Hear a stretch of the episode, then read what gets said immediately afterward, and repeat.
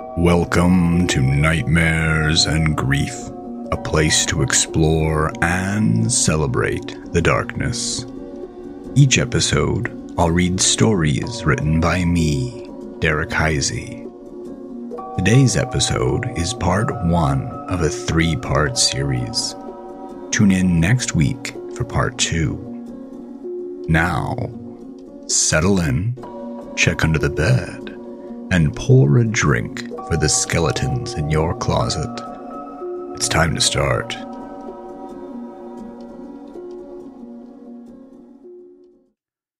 Venus in running shorts.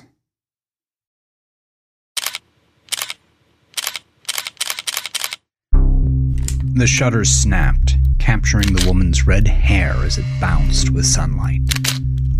Inside the Nissan Stanza, Gavin followed her with the lens as she passed from the sunny parking lot and into the mall's shadow. He couldn't check the photo. The camera used film, but he was satisfied. It had been a successful afternoon. Hot afternoons always were. He kept the stanza's windows down and the air on, though it did little to alleviate the sun's tyranny. In the passenger seat, Melvin lit a parliament and took a long drag. Gavin's forehead beaded with sweat, while Melvin kept cool and dry despite the charcoal suit and tight red tie.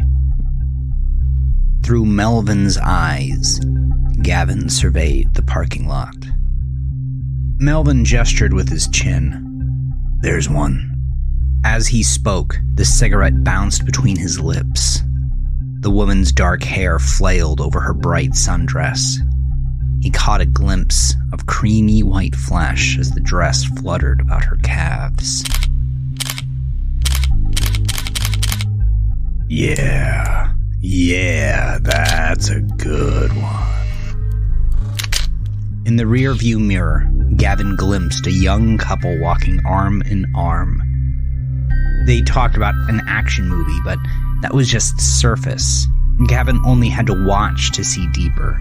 The man's narrow shoulders, lean arms, and patchy beard contrasted with her height, just a little taller than him. Her slender throat slid gracefully into strong collarbones that opened into bold shoulders. Gavin calculated. The man was jealous and insecure. The woman was patient and tactical. Gavin turned and snapped a hasty picture. Alvin shook his head. You're not going to use it. Waste of film. Gavin conceded the point, but he wanted to remember them. Gavin wanted to remember everyone he watched. They sat in the car for a little while longer. Gavin only packed the camera away once he had used all the film. Melvin flicked a spent cigarette through the window and clicked on his seatbelt. They pulled out of their spaces, nestled deep in the lot, hidden by the other cars, and left.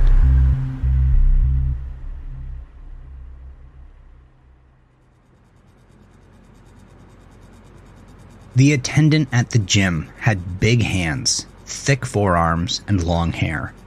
His deep set eyes peered piggishly from his square head, and his wide mouth had pale, thin lips like a fading scar. Gavin calculated that he was vain, competitive, and unhappy. Neither he nor Gavin acknowledged each other as he entered. Melvin walked beside Gavin with a big plastic fishbowl under his arm, filled with a rainbow of jelly beans. He shoved his hand into the bowl, then arched his head back to drop the jelly beans bit by bit into his mouth. In the locker room, Gavin changed clothes. Melvin adjusted his tie, shot his cuffs, and then leaned against the lockers while pawing through jelly beans. Nobody seemed to notice. Gavin always came to the treadmill after taking photos. Running released some of the subsequent pressure that strained against his chest like an overfilled balloon. On the treadmill, he could lose himself in the beat of his sneakers, focus on his body, and purge the feelings through sweat. Even here, though, he could not resist watching through Melvin's eyes. On the treadmill ahead of him was a woman with wide, round ears. Her ponytail flailed across her back like a cat o' nine. The convex curve of her calves and the sharp, protruding bone of her ankles suggested motivation and loneliness. She probably had a therapist and drank too much. In the far corner, beside the mirror wall, a man edging into his 40s curled dumbbells to his chest. His muscles flexed beneath a thin sheath of fat. The high forehead and weak chin, when considered with the large knuckles and worm like veins streaking across his forearms, implied a cruel, overstated intelligence. He thought highly of himself, but beneath alternating layers of doubt and peacock feathers, he knew it was a lie. On one of the stationary bikes sat an overweight woman with round cheeks and powerful legs. Gavin almost always saw her here. She was sad and in love, sure of herself in most ways, but unsure of herself in the ways that mattered to her the most. She was successful, but unsatisfied. She liked the stationary bike because she was lost. Gavin started watching in college, initially as a way to pass the hour between his data science and Python classes. He'd sit on one of the wooden benches next to the big pond with a pack of saltines he tossed to the ducks, surrounded by people he couldn't help but watch. After a while, he stopped merely watching and started listening, too. Soon, Gavin developed an incomplete algorithm. Long fingers indicated cleverness, square chins suggested confidence, pronounced knees were a sign of bitterness, narrow shoulders implied insecurity. He wasn't always right, but he was right most of the time. As watching transformed from hobby into habit, he honed his formula. Now, Ten years later, it was as sharp as butcher's blades. Whether the behavior followed the forms or the forms followed the behaviors, Gavin didn't know. Causality was an unimportant detail. Melvin was in mid rant about modern sitcoms when the woman approached the treadmill. He was just as surprised as Gavin when she spoke. Hey, pervert, she crossed her arms over her chest. Gavin had to grab onto the treadmill bars to keep himself from falling. He slammed the emergency stop button and gaped. Melvin nearly choked on a mouthful of jelly beans, but he coughed them out onto the ugly gray carpet. Oh, Christ, what, what kind of person sneaks up on a guy like that? He jabbed Gavin in the ribs. Say something, dumb shit. That glare's gonna burn holes in my suit. Gavin managed to stammer. Hel- hello? Melvin slapped his forehead with the palm of his hand. Gavin tried his best to smile, but the woman recoiled. What's your damage? What do you think you're doing? Through a mouthful of jelly beans, Melvin hissed, Ask what it is to her. Ask her why she cares. I'm I'm running, Gavin replied. His legs quaked. The woman rolled her bright gray eyes and her asymmetrical bob lashed out as she shook her head. Right. That's right, you're running. Don't think I didn't see you ogling all the girls here.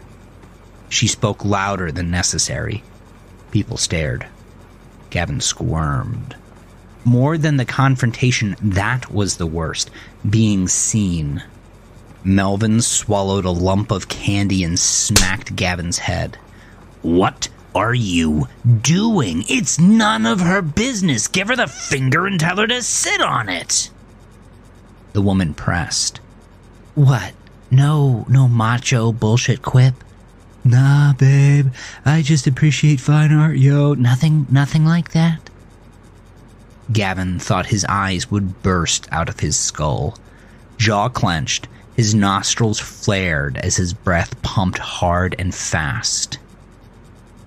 She glared at him a little longer and then waved him away. Whatever. Just don't look at me. Gavin nodded like a jackhammer. Oh, oh, okay. Melvin threw the fishbowl skyward and kept his hands high above his head. As bright jelly beans rained down on the oblivious bystanders, bouncing off of heads and crunching beneath sneakers, he snarled, Why the fuck do I even try?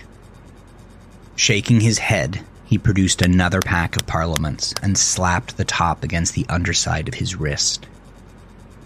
The woman walked away, pulling the bottom of her sweat soaked tank top over the back of her red running shorts.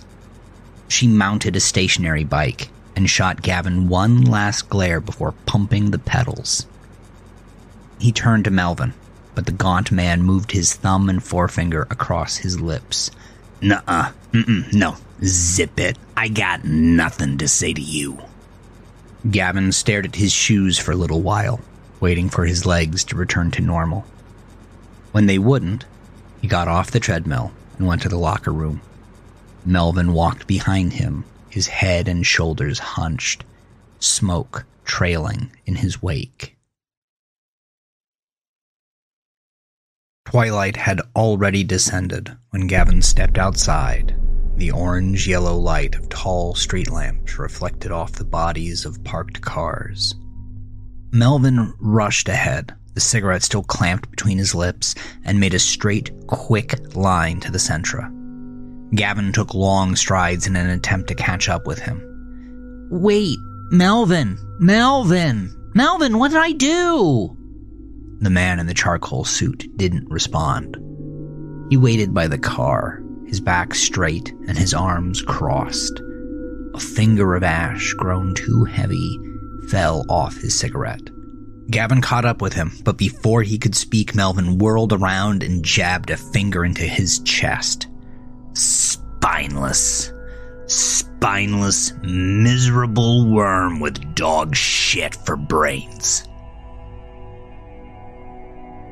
Gavin's face went flat, and he dropped his gaze to his shoes. They were traced with an exciting design cast in red plastic, and he thought they looked good on him. Melvin shook his head while he reached into his suit jacket.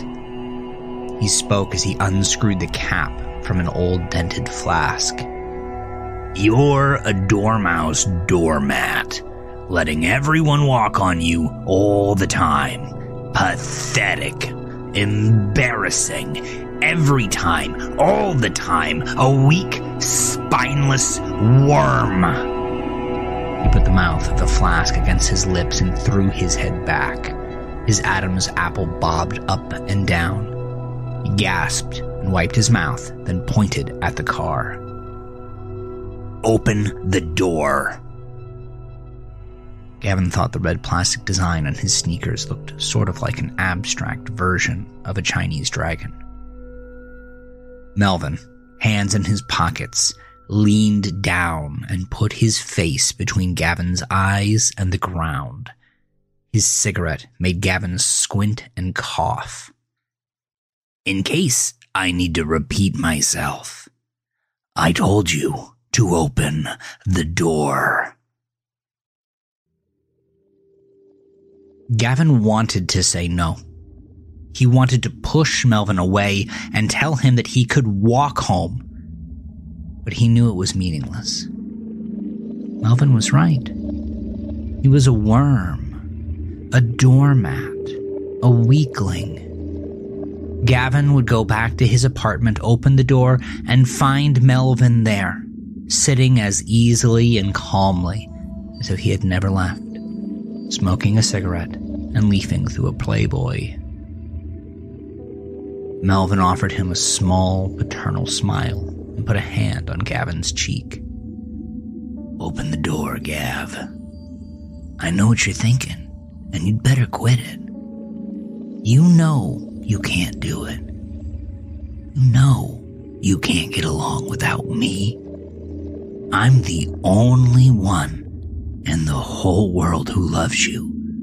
You know that, right, Gav?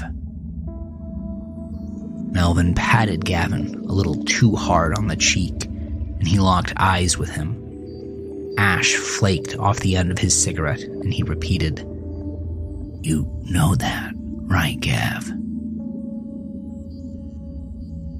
Gavin clenched his jaw and unlocked the door. Melvin rewarded him with a bright, charming smile and then nodded as he ducked down into the car.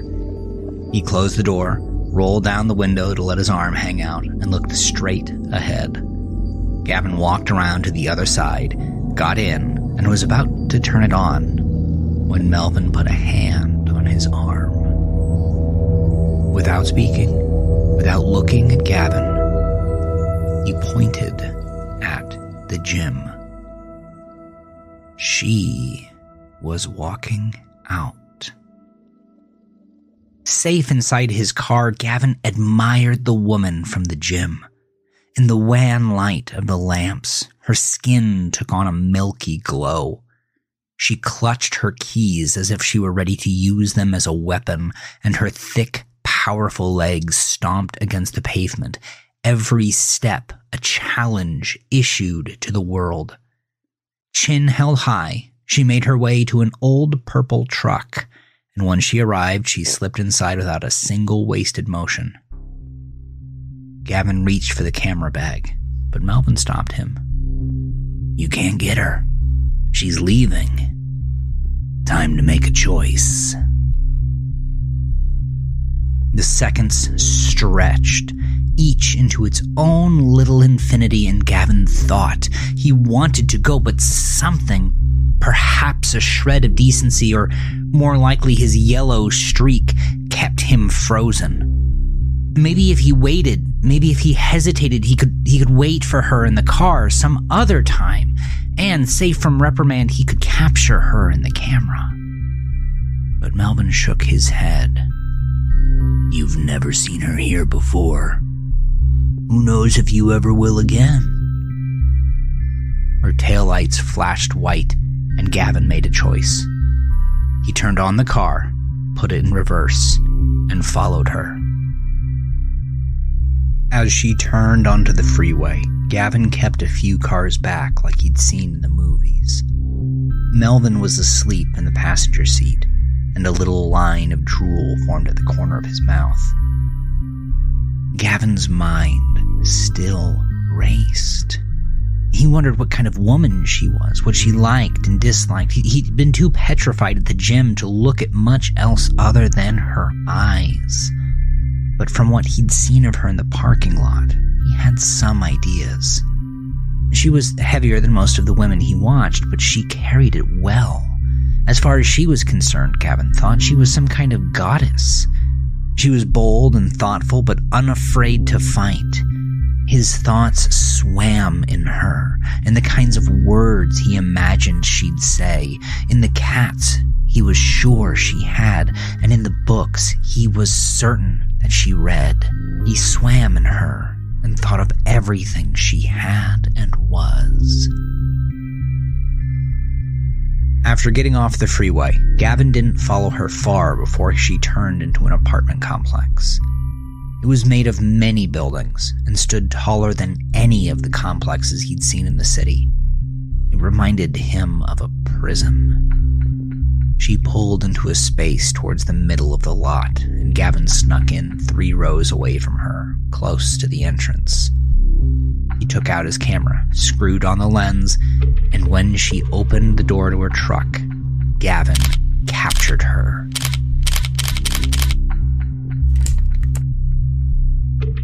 Even without looking at them, Gavin knew the pictures were not very good. The angle wasn't right, and she was either too far away or obfuscated by other cars. Gavin shifted in his seat. He was unsettled. His habits drew him to the camera to see through the lens, but the situation merited attention through some other vessel. As usual, Melvin provided the solution. He pushed the camera into Gavin's lap with his hand. Put it down. Just watch. So Gavin watched. She moved the same way she had at the gym, pounding the asphalt with bitter steps, arms tense, hands clenched and clutching her keys, her whole body coiled and ready to strike. She leapt up the big, suspended concrete steps, taking them two at a time, up two, three, four floors, and stopping at a door that faced Gavin in the parking lot. Her body relaxed when she was through the door and inside. Gavin could see her through the big picture window. She disappeared into another room for a bit, and Gavin waited now using the camera like a telescope to peer into her apartment. She did have a cat, a big fluffy Siamese, and a stack of fat hardcover textbooks stood beside another neat stack of papers. A spiral notebook lay open, and the angle wasn't right, and Gavin couldn't see what was inside. To the left of the shiny metal sink, there was a wine bottle with a cork protruding out of its mouth. The place was clean, like houses in movies. When she emerged again, it was with a purple towel wrapped around her body. Her short black hair hung in wet, clumped ropes. Her shoulders were beautiful. A congregation of fireflies glowed beneath her skin. She reached one of her small, plump hands out to take a mug off the hanging rack above the sink and wrench the cork out of the wine bottle's neck. Then, lifting the bottle, she poured some wine into the mug. Gavin zoomed in and captured her.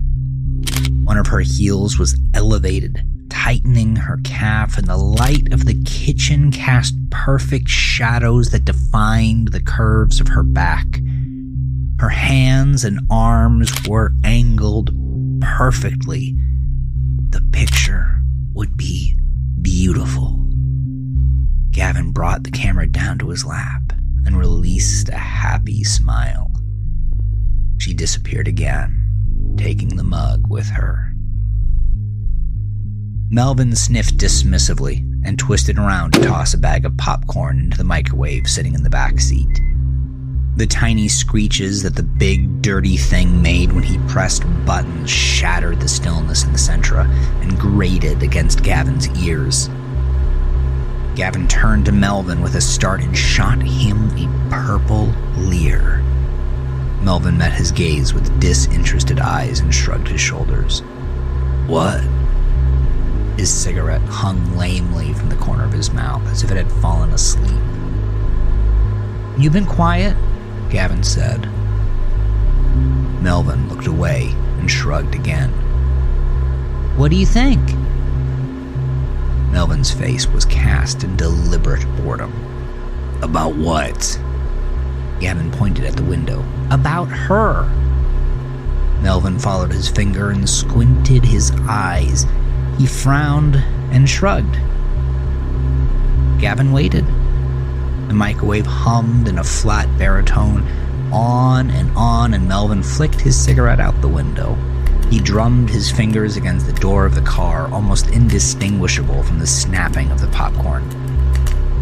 The microwave finished with a tremendous shriek, and Melvin wasted no time twisting around to pull the hot bag out of its foul, soup stained gut. He burned his fingers on the steam, and swearing incoherently, he nursed the wounds in his mouth. Then he wiped his hand on his pants and munched on a handful of popcorn. He made obnoxious coos of pleasure and chewed louder than he needed to. Mmm. Mmm. God, I love popcorn. He closed his eyes and moaned. He leaned back into the headrest and offered the bag to Gavin. Gavin sucked on his tongue. Melvin shrugged again and peered into the bag, shaking it. You gonna take any more pictures? Gavin answered with a repeat of his previous question. What do you think? Melvin dismissed the question with an incredulous look. What do you want my opinion for? You were the one who said I should come in the first place. Yeah, well, Melvin shook the bag by the bottom tab. He didn't finish his sentence. Gavin went back to his camera. She'd gotten dressed and was reading one of the textbooks at the kitchen table. She'd put on glasses, and Gavin's heart stumbled in his chest. She was still drinking out of a ceramic mug. The fluffy Siamese sat at the end of the table. Gavin put pressure on the trigger, on the button of the camera. And the image was so perfect, with her hair streaming down along one side of her face, crossing her knitted brow and the black frames of her glasses, her body held simply but beautifully in the fabric of pajamas. Melvin balled up the empty popcorn bag. The paper may as well have been steel, so loud was its crunching. The sound, after such relative silence, startled Gavin so much that he jumped, unsettling the camera. He missed the shot. His finger still pulled the trigger and his thumb knocked the auto flash button. The bulb above the big lens snapped lightning. The bowels of the Sentra illuminated by harsh light, Gavin cried out, and Melvin tossed the crumpled bag out the window. Gavin didn't need the long lens to see her look up from her textbook. He could almost feel her tension, could imagine her eyes narrow the way they did at the gym scrutinizing the world the way people do when they know they are dreaming. In his chest, his heart ran its own treadmill, beating faster than he could stand. Why, why did he pick this place to park?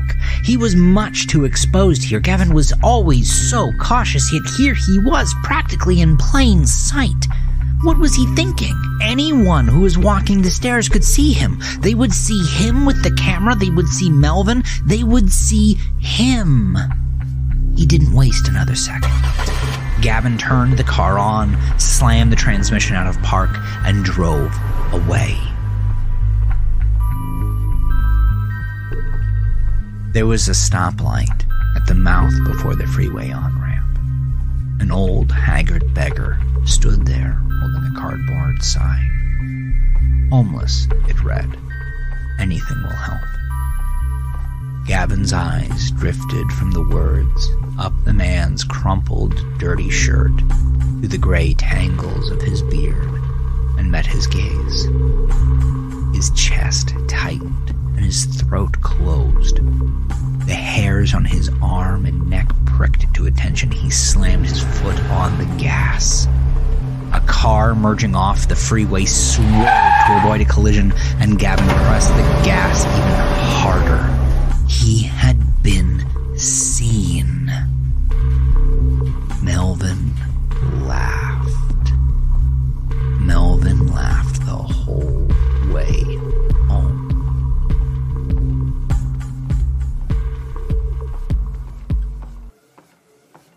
Gavin rushed across the Spartan apartment to the windows and closed them, dropping the blinds over them like lids over eyes before snapping the curtains across them like blindfolds.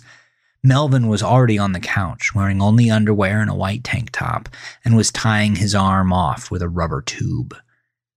He ignored Gavin as he smacked his arm, looking for a vein. A fresh cigarette protruded from his lips. The air was suffocating. Gavin cranked up the AC and stood under a vent, but he was still melting. His guts were melting. He rubbed his face with both hands and groaned. They didn't help. It didn't help. He didn't know what to do. He didn't understand what he felt. It was it was like panic, but deeper, emerging as if it had been slumbering inside of him for all time, uncoiling now to hunt for something upon which it could feed. Gavin thought about treadmills, but night had long descended and the gyms were now closed. He dropped to the ground and did push ups. One, two, three, four, five. Melvin took the antique needle all metal and glass, out of his mouth and pushed out the air with a plunger. Then he used it to suck up the dope pooled in the silver spoon. The heroin washed over his face as he leaned back and went limp. Miraculously, the cigarette stayed between his lips. A clump of hot ash fell onto his chest and burned a hole in his shirt. Gavin did push ups until his arms burned. He lay face down on the brown carpet and studied all the fibers. They twisted together into little braids, and Gavin wondered how it was made. An hour later, he'd calmed down enough to rise from the floor. Melvin was still on the couch. He could have been dead. Gavin felt a surge of fury as he looked at him, but pushed it back down. It was nothing doing, he knew, so rather than stew in his fury, he took his camera bag into the study. The spare bedroom had been converted into a dark room. Throughout the bare apartment, there were no indicators of the occupant between them, but somewhat ironically, the long sheets of black butcher paper that covered these walls spoke volumes about Gavin and the effort he put into watching.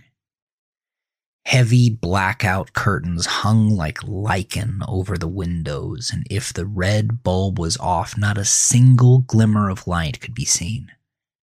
It was Gavin's favorite room. He spent most of his free time here developing his work. Now, recovering from his panic, it was all he could think to do. Even in this blackened sanctuary, the feeling that had started in the parking lot was powerful, engulfing him like hot tar. Work would remove it, or at least distract from it. The dim red light soothed him by the time he pulled his first dripping photo out of the solution, Gavin's heart beat at the rhythm of lazy waves rolling against the shore. He clipped the picture onto a line strung above the workbench and admired it with a tiny smile. On the line hung the woman with the red hair. Having her posted here Static like a bug caught in amber, she appeared to Gavin more real than she'd been at the mall. He could take his time to see everything about her. He could study her. He could he could see her. She had lovely legs, the calves curved outward, strong and bold like a Mongol bow. They narrowed at her ankles, seamlessly bending the other way to form her heel. She was in mid step, and Gavin could see the sole of her foot pushed up from the rubber of her flip flop. He divined things about her from the lines that crossed her sole, interpreting her hopes, dreams, loves, and fears like a shaman reading ferret guts. She'd had a charmed life she glowed with the light of a successful, loving childhood. The couple, taken on their own, were a handsome pair, but it was all surface. The young man had curly hair, the sparse collections of facial hair that sprouted about his cheeks and jaw looked awful, but he kept growing it anyway. Gavin read the logographic scrawl that crossed his brow, and looking at the man frozen for observation, he cringed. There were so many bad parts. Gavin felt sorry for the woman. The pity only lasted until Gavin looked at her. The woman spent too much time on her hair. Her, her makeup, what he could see of it from the angle which she stood, was done meticulously.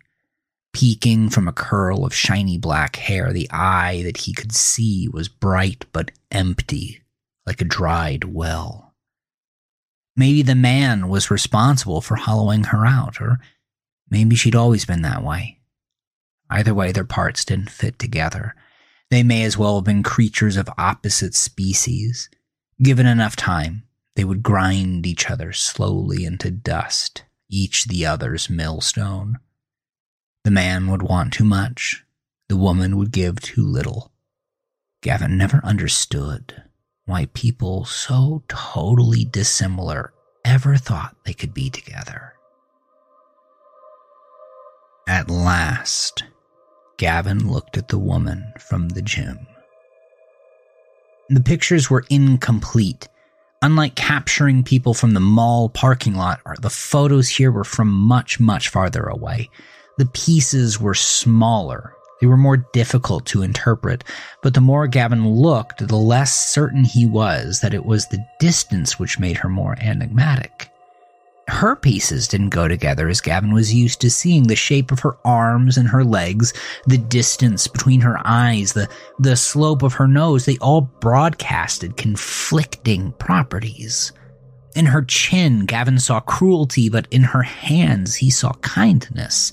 In her posture, intense, hunched, there was a seriousness, but the toes of her slender feet were indicative of a certain light-hearted goofiness.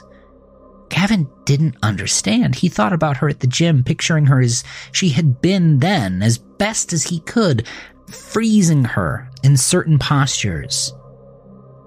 It didn't align with what he saw here. She might have been a different woman entirely. Gavin couldn't understand. Light poured into the dark room and Gavin panicked for a moment. He whirled around to face it and leaning his forehead against the frame, there stood Melvin. Skin pale, eyes rimmed with darkness like he hadn't slept in his whole life, sweat beading his sunken cheeks. He looked terrible. I, I need a beer. The words oozed out of his mouth thick and black as tar. It was a bad trip. The beer'll settle everything. Gavin rose from the stool and let Melvin wrap his arm around his shoulders. Melvin shared his weight with Gavin. Let Gavin carry him back to the couch. Gavin got the trash can from the kitchen, ran cool water over a washcloth, and brought them both to Melvin who was already nursing a sweating bottle of Corona. Gavin knelt by him and stroked his cheek. The man was shivering in his charcoal suit. After putting a blanket over him, Gavin asked Melvin if there was anything else he needed. He received no response. Melvin was already asleep.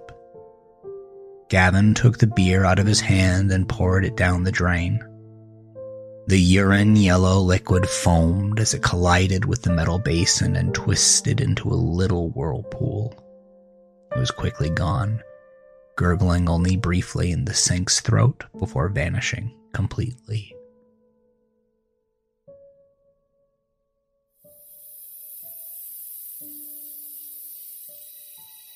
In the car, Melvin tapped a snuff bottle over a little square mirror then lined up the cocaine with a razor blade.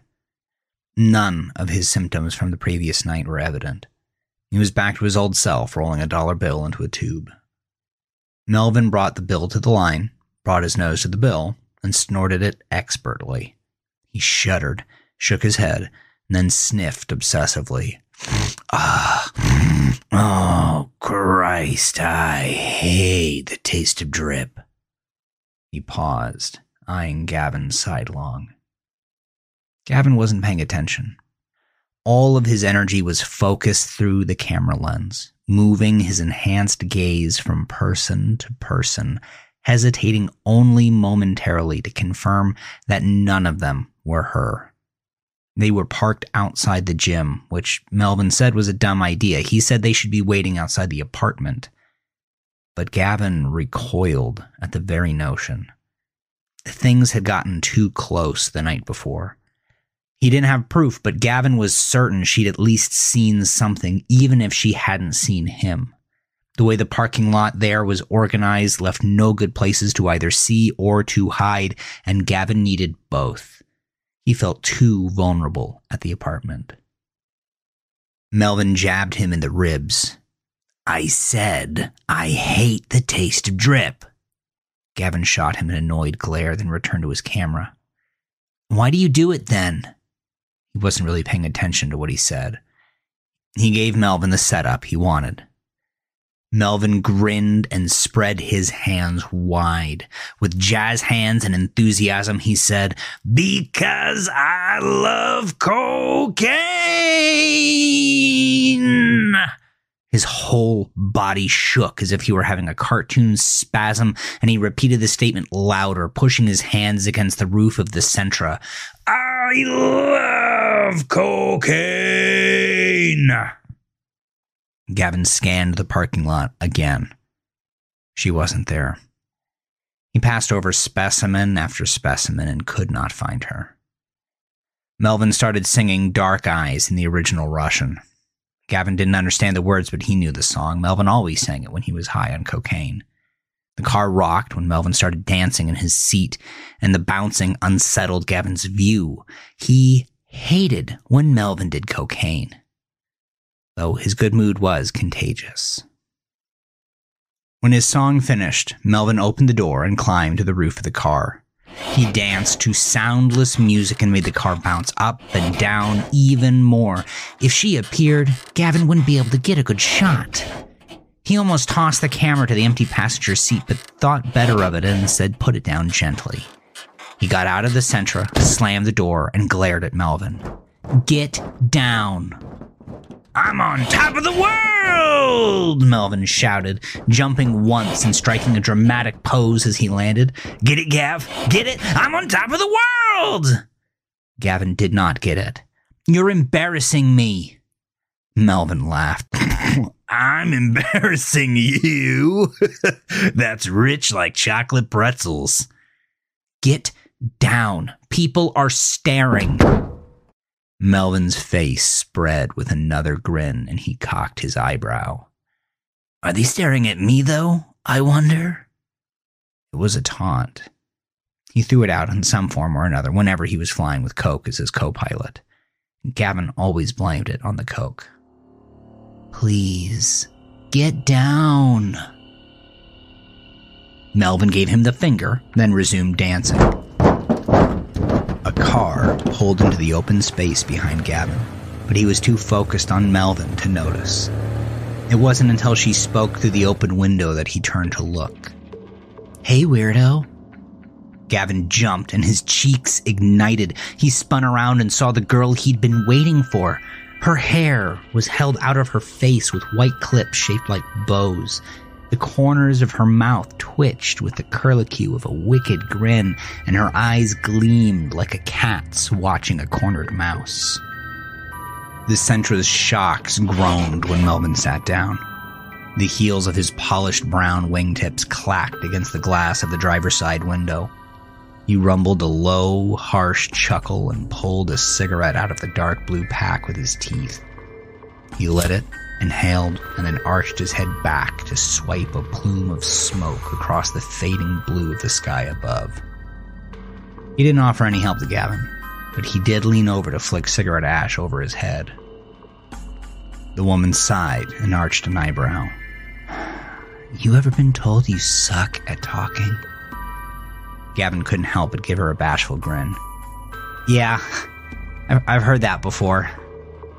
She waited, the corners of her mouth still twitching under the shadow of an expectant, practiced smile. With the open truck window framing her, the light of the dying day painted her face with sharp, dark oranges reflected off of her hair almost as purple. Her eyes were still gray and bright and full of bottled mercury motion. She did not wait forever. The crouched smile, waiting for an opportunity to spring across her face, lingered lamely in form alone. The light, the purpose behind that smile was gone now that the woman realized that she and Gavin were not playing the same game. She looked away, wringing the steering wheel like a chicken's neck. She briefly returned a shy, disappointed gaze to Gavin but it grew too heavy, and she dropped it into her lap. The seatbelt clicked and then riffled, and the old truck groaned as she slipped out. Gavin watched her walk away, following her by the red running shorts until she disappeared into the gym. Nausea blossomed in his throat like a carrion flower. The lines of everything in the world broke apart and scattered into indistinct spaces of color. Gavin stretched out a hand to press against the car, afraid he might fall, and the metal of the Sentra was neither warm nor cool. Melvin flicked the cigarette butt at Gavin. The ember bounced off his forehead, and as Gavin slapped a hand to the miniature burn, Melvin sent his glinting wingtip straight to Gavin's jaw. He spun a half turn and then collapsed onto his hands and knees. Melvin slipped off the roof of the car. His charcoal suit jacket was gone, and he was loosening his tie, rolling up the sleeves of his starched white shirt. Gavin rolled to face him. The sun hung behind Melvin's head, eclipsing him in darkness and tracing his head in a halo. As he lowered his face to light another cigarette, the sun blinded Gavin. The cigarette stuck out of Melvin's mouth like a fist in a boxer's stance, ducking and weaving as he spoke. Nobody's staring now. I wonder what that means. Melvin sucked on the cigarette, and the ember burned so bright that Gavin had to shield his eyes. Smoke poured out of his nostrils in thick rolls like a heavy fog, and Melvin's pale blue eyes crackled with lightning from the bottled storm within. Gavin faded. The world went black.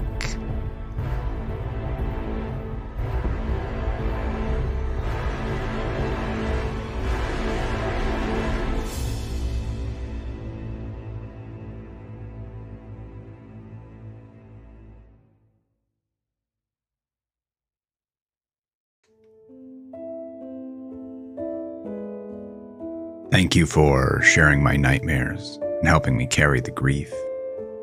I hope you enjoyed part one of my novella, Venus in Running Shorts. Be sure to tune in next week for part two. If you can't wait until the next episode, you can find Venus in Running Shorts on Amazon. You can also download a copy as part of membership on my Patreon. I've included links for both below. If you enjoy the show, Share your favorite nightmare with a friend or family member. Don't forget to leave a rating and remember to subscribe and turn on notifications. I'd love to connect with you on Instagram, Facebook, or Threads. Just look for Nightmares and Grief and you'll find me.